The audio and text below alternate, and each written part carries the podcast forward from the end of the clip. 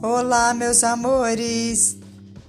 A bibliotecária Vera do SESI de Bauru traz para vocês a história O Gato Rodolfo e a Cobra Sofia, da autora bauruense Ana Maria Barbosa Machado, ilustrações de José Greifo Machado Silva. Agora chegou a hora, a hora da contação. Sente-se confortável e preste atenção.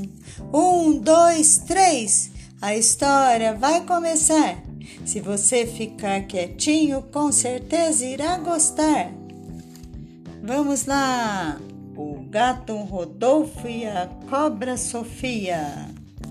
Entre um gato e uma cobra pode existir não apenas uma bela amizade, mas também um ótimo motivo para suas diversões a música.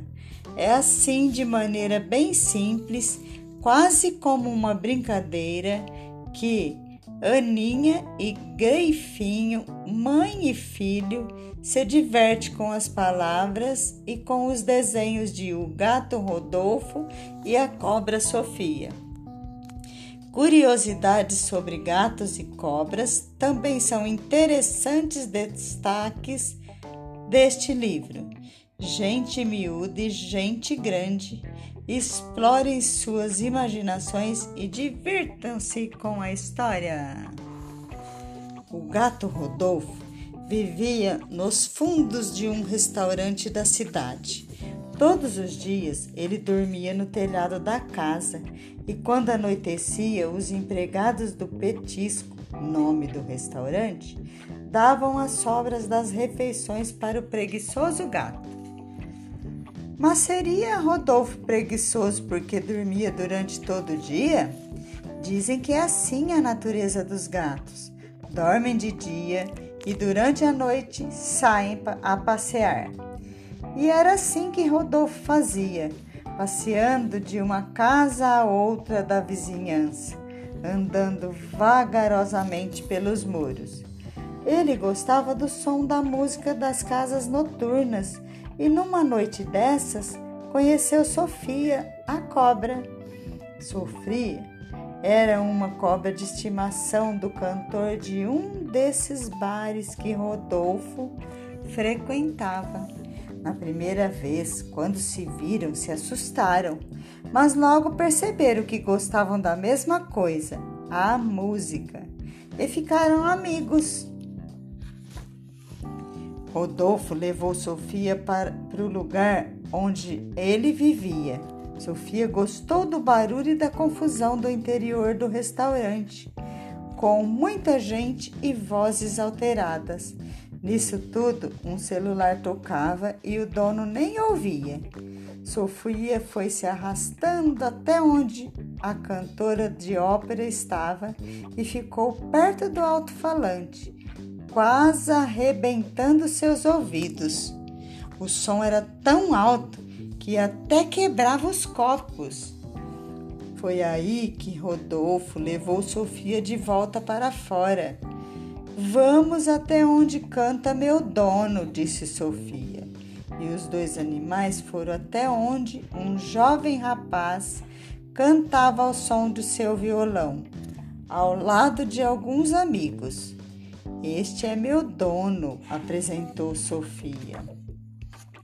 Ali o som era mais tranquilo e as poucas pessoas não atordoavam mais o gato e a cobra e assim ficaram a noite toda cantando e dançando.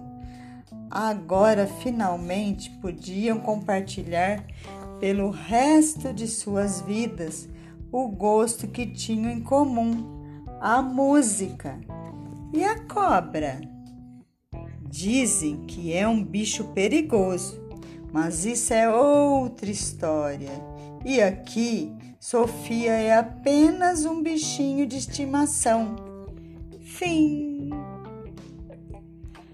Sobre ga os gatos, agora vamos ver algumas curiosidades sobre os gatos.